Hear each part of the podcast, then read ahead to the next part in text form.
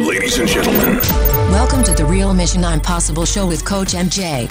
are you ready? We search the globe for the most amazing people who have overcome incredible obstacles, demonstrated amazing resilience, and done the impossible. I said, are you ready? Meet the real life heroes of Mission Impossible from around the world. Be inspired. Be motivated. Join the real Coach MJ. on the Real Mission Impossible show. Hi, this is Coach MJ. I'm from the Mission I'm Possible podcast, and my guest today is a leadership thought leader here in the United States, none other than Lauren Schieffer. She's known as the Colonel's daughter, and she's a well known keynote advocate for leadership across the country. It's my great honor and pleasure to welcome my new friend and uh, now, obviously, one of my mentors in the keynote speaking field, Lauren Schieffer. Welcome and thanks for coming on Mission I'm Possible.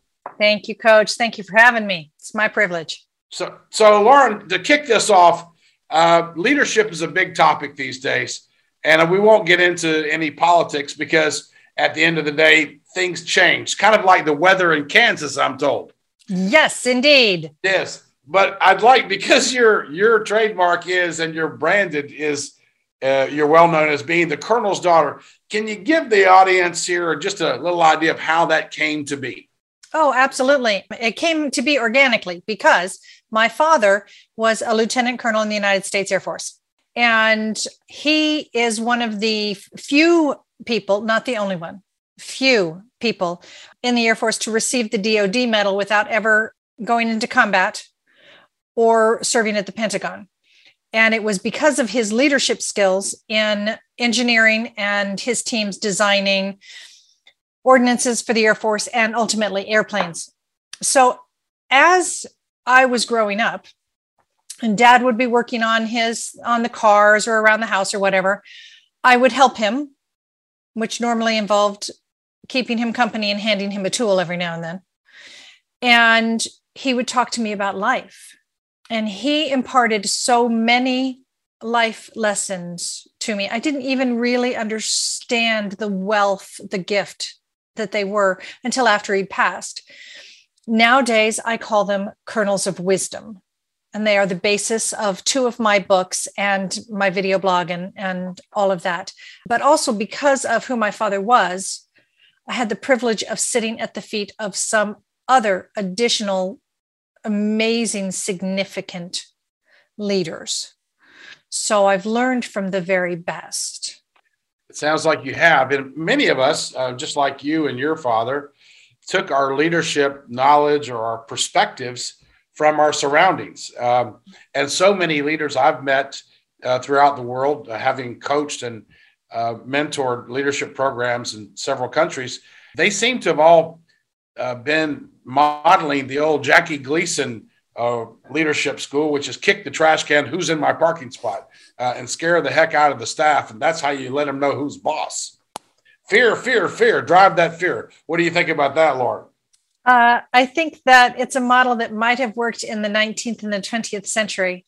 But as we move into the third decade of the 21st century, it's a model that has failed the United States and all over the globe and it will not move companies, associations, organizations, countries out of any complication they might be in right now in the 21st century. I fully agree. In fact, I believe that if you take care of the people on the inside, they'll take care of your customers on the outside from a business perspective. Mm-hmm. But not not too many of, of those are 100% on board with that. Tell me, do you believe that leaders are born or can they be made, created, and taught?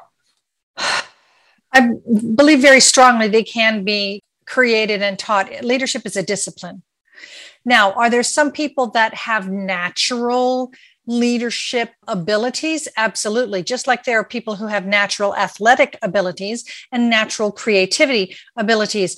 But any elite athlete will tell you that the natural ability they were born with only got them on their high school team. It was the discipline and the effort that was put in after they recognized they had natural abilities that make them elite athletes. And the very best artists will tell you the same thing. The very best bakers will tell you the same thing. any natural leadership capability that you have is a leg up, but that's all it is. After that, it's a discipline, an intentional discipline of learning concepts and skills and applying them every day. Yes, I, I, I agree with that too. There are definitely many, many examples of people who may have had some leadership uh, tendencies, but got fully developed through training, through through programs, through curriculum, and through the discipline that you're talking about. I like to just talk about your childhood and a parallel with mine. I'll I'll be I'll go first. Okay. I grew up in an Irish uh, Catholic family, and I was the oldest of eight boys.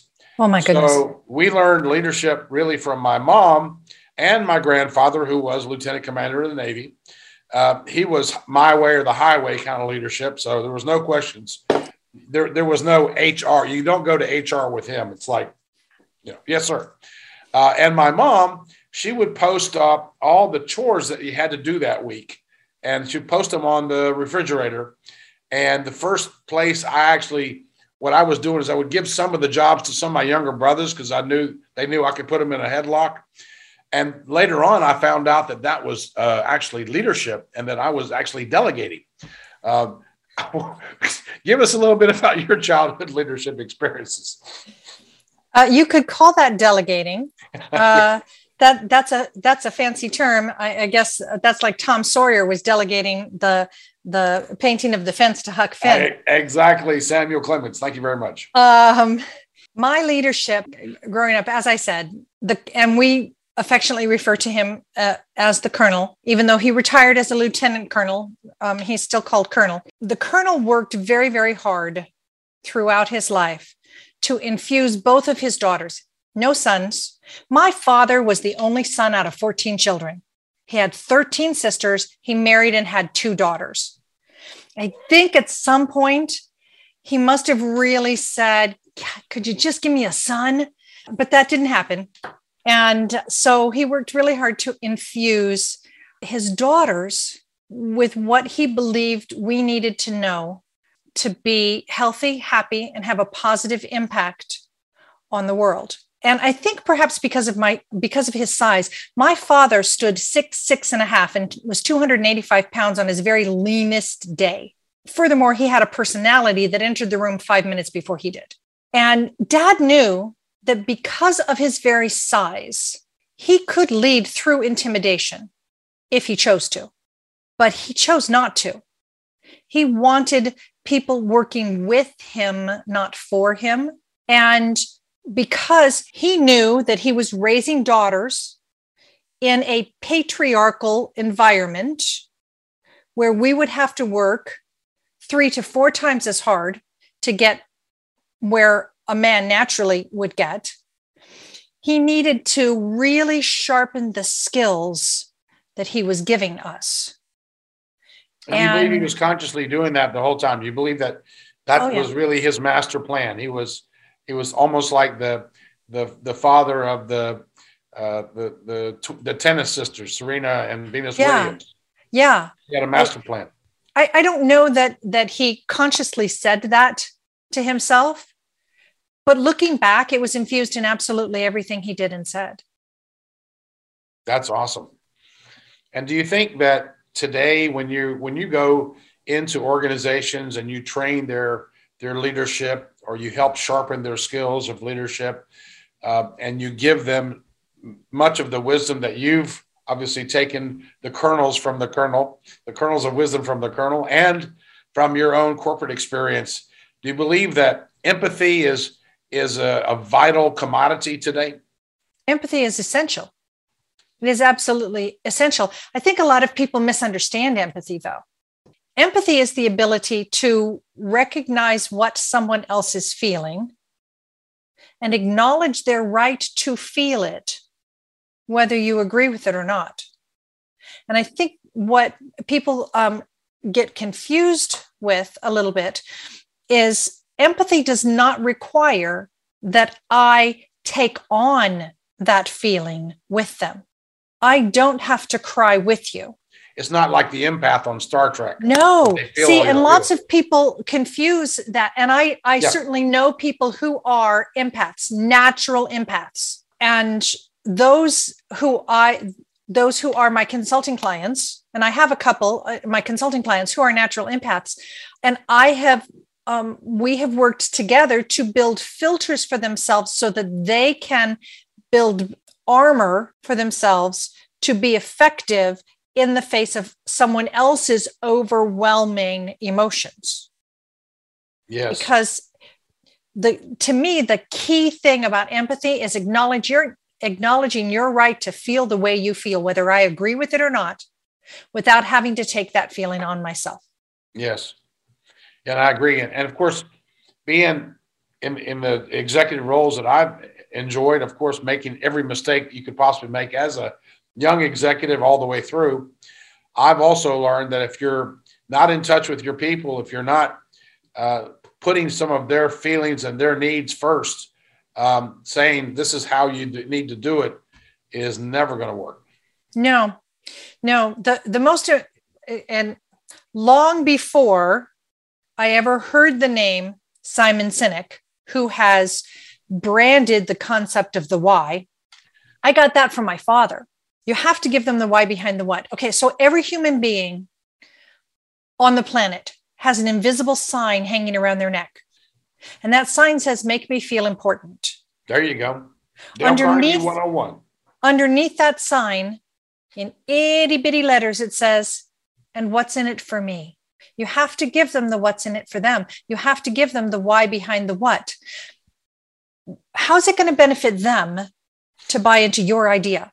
How's it going to benefit them to do things exactly the way you want them done? How's it going to benefit them to improve their performance um, or make the change that you want them to make? Frankly, they don't care how it's going to benefit you. And sometimes they don't even care how it's going to benefit the company. You have to tell them why it's going to benefit them, what's in it for them. That's a leader's job. You know, in casting a vision, and casting a vision is leadership 101, right? but most people uh, look at casting a vision for this is where the company's going. And when we all get here, won't we have fun? Casting a vision, when you get into significant leadership, it's really about painting a picture for each and every employee individually. What's it going to look like for them when they get there? How's it going to benefit them? What's it going to look like, feel like, smell like, be like? when we all work together toward this goal and then achieve it. That's what casting the vision is. Yeah.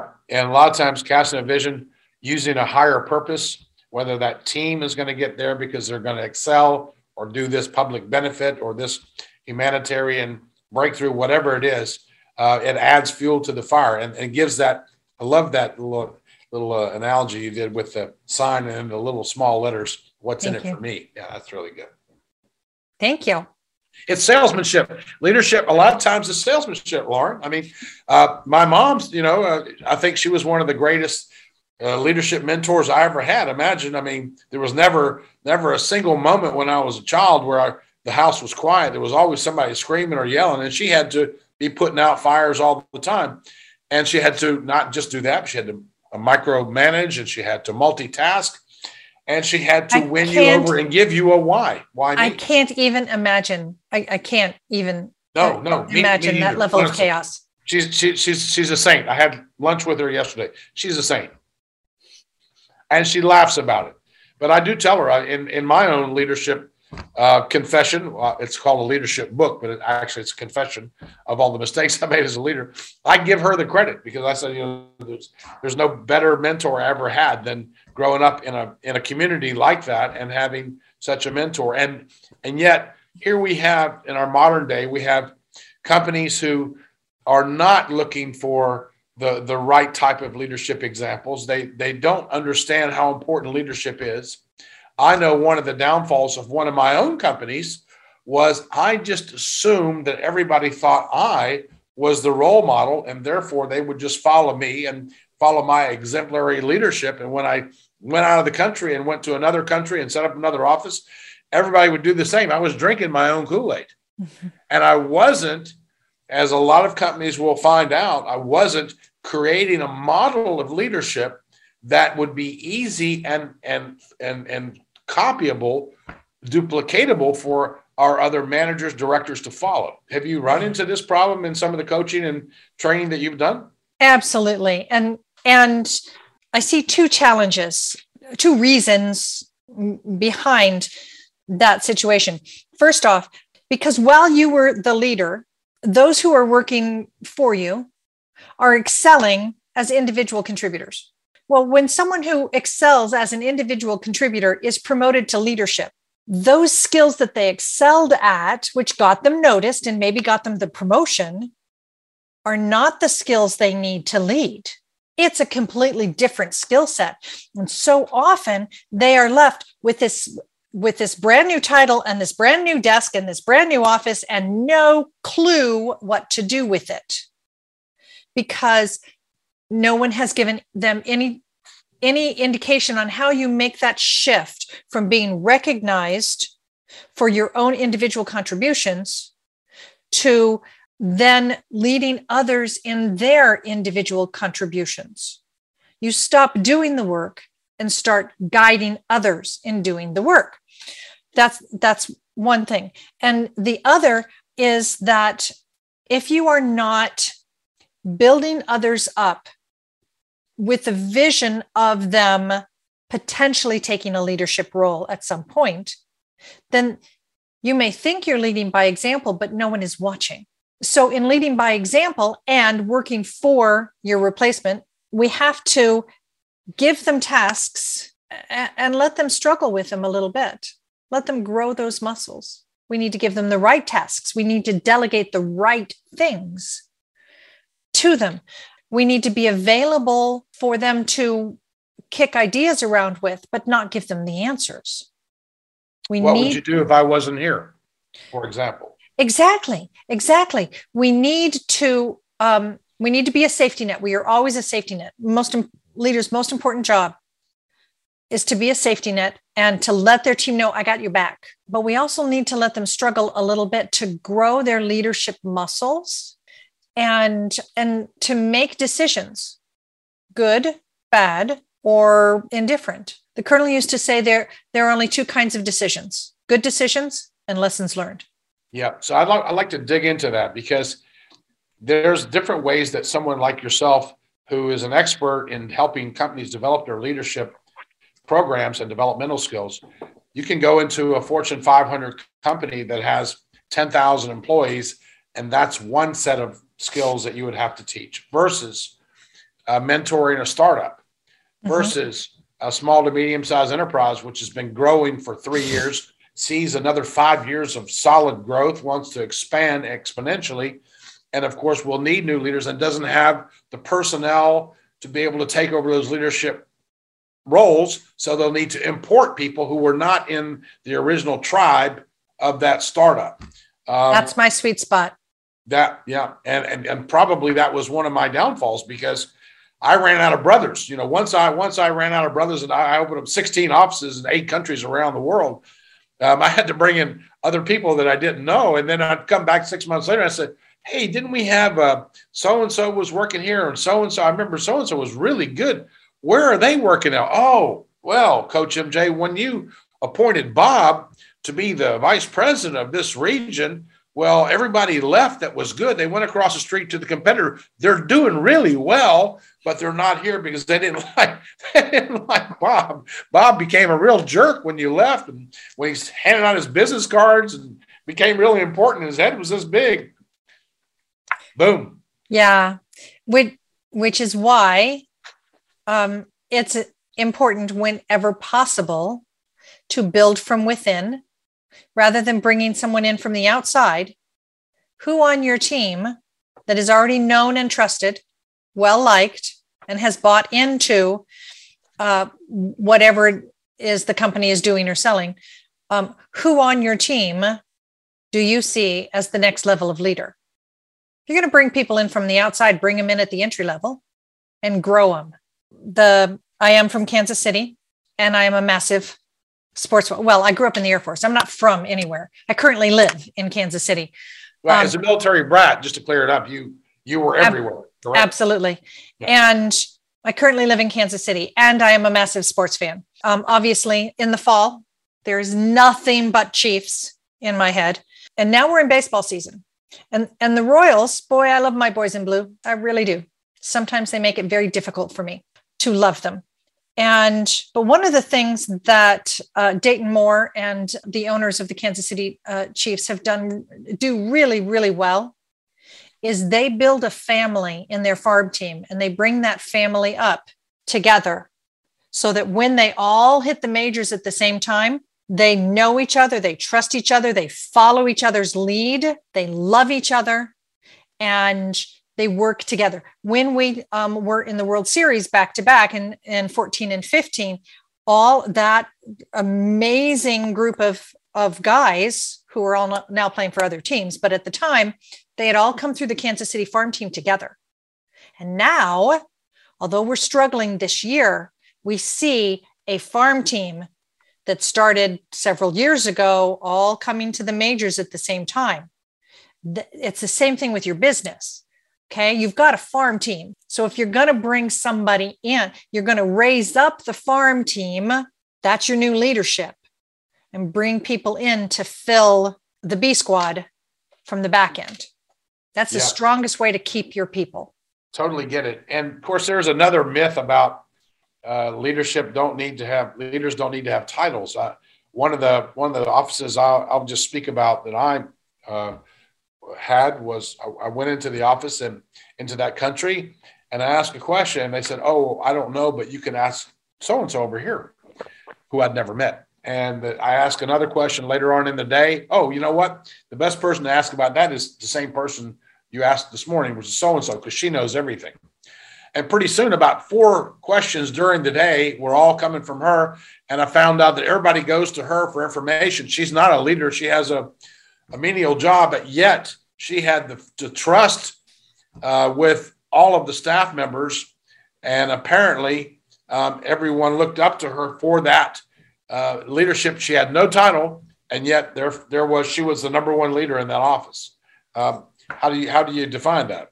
How do you well, explain that? You know, in the in the '90s, early aughts, the concept of self-directed work teams was really really popular the only challenge with self directed work teams is that they don't work. Someone always rises to a leadership role. Even without the title it's the people it's someone is is the one that everyone goes to to answer the questions. Someone is the repository of knowledge. Someone is the um, shoulder that everyone cries on. Someone rises to the top. They just don't get the title. And if and if other people on the team don't feel comfortable playing at a, an even level with uh, everyone else, nothing gets done on that team. I am not an advocate of the um, 20th century generic hierarchical leadership. I'm, I'm not. Because I said so doesn't fly in the 21st century. But I'm also not an advocate for self directed work teams. I do believe that there needs to be a leader in every situation. Sure. And even yeah, if totally no one is given the title, somebody rises to the top. Somebody yeah, rises dropped, to the challenge. No, there was a in that particular office. You're right. I mean, there was that that particular office. There was a bus driver, but the bus driver had, you know, had been one upped by this person, backseat driver in the back, who was rising, and eventually that person got promoted. Yeah, and if you go back to the Jim Collins um, scenario, the right person was not. Uh, they may have been on the bus, but they weren't in the right seat. Yeah, yeah, yeah. So we have evolved and we've also come almost to a conclusion of this. I would just like to thank you for coming on our show today. And I'd also like to ask you to share with our audience how they could reach out to you for any of your leadership programs or how companies could contact you for to be a keynote speaker for one of their conferences or anything else. How, how can we get in touch with Lauren you Can, you can find me um, at my website, which is laurenschieffer.com, L A U R E N S C H I E F F E R.com. So, yes, I'm a killer keynotist. Um, I also do training and uh, corporate partnerships, is what I call um, consulting. Um, I also do leadership incubators, which is more like a mastermind. It's a long term commitment. You know, Lauren, I, I heard about this. It's actually very, very famous. I, can you just tell us a little bit more about that? So um, the leaders table, I have I have two formats. The leaders table is a three hour intensive. That's the first step with me. Mm-hmm. You step into a, a three hour. I do them four times a year, where I cover the nine essentials of significant leadership. Right, right. Next right. one is um, uh, June 11th, and I do have seats available for that one. Once we've gone through that together, then I I might invite you to the leadership incubators. And my incubators are we meet twice a month with uh, everyone else in the incubator for one hour, and it's just ongoing leadership mentoring. There's not a set curriculum because when you have a set curriculum, the implication is that when you're done with the curriculum, I hand you a certificate. Congratulations, you're a leader. That's not the way leadership works. Right. It's an ongoing discipline. So uh, I to join my incubators, I ask for a 12 month commitment um, at minimum, and then you can renew um, if you choose. I haven't had anybody step out at 12 months. Yeah. Uh, so uh, both of those programs are on my website, and anyone can reach out to me with questions. The email is lauren at laurenschieffer.com. Got it. Okay. Lauren Schieffer, it's been a real pleasure and honor to meet the Colonel's daughter and to have you on Mission On Possible today. Uh, there's a just a, just a ton of information that we could get from you. I'm sure there are more nuggets and kernels that we could get out. Love to have you back another time on our Leaders Incubator on this show. And until then, I've sent you a big salute and keep and keep leading. Thank you. Thank you. Bye bye. Like, share, and subscribe. Follow our podcast on Podbeans, Google Podcast, Spotify, Amazon Music, and YouTube. Links are in the description below. Thank you.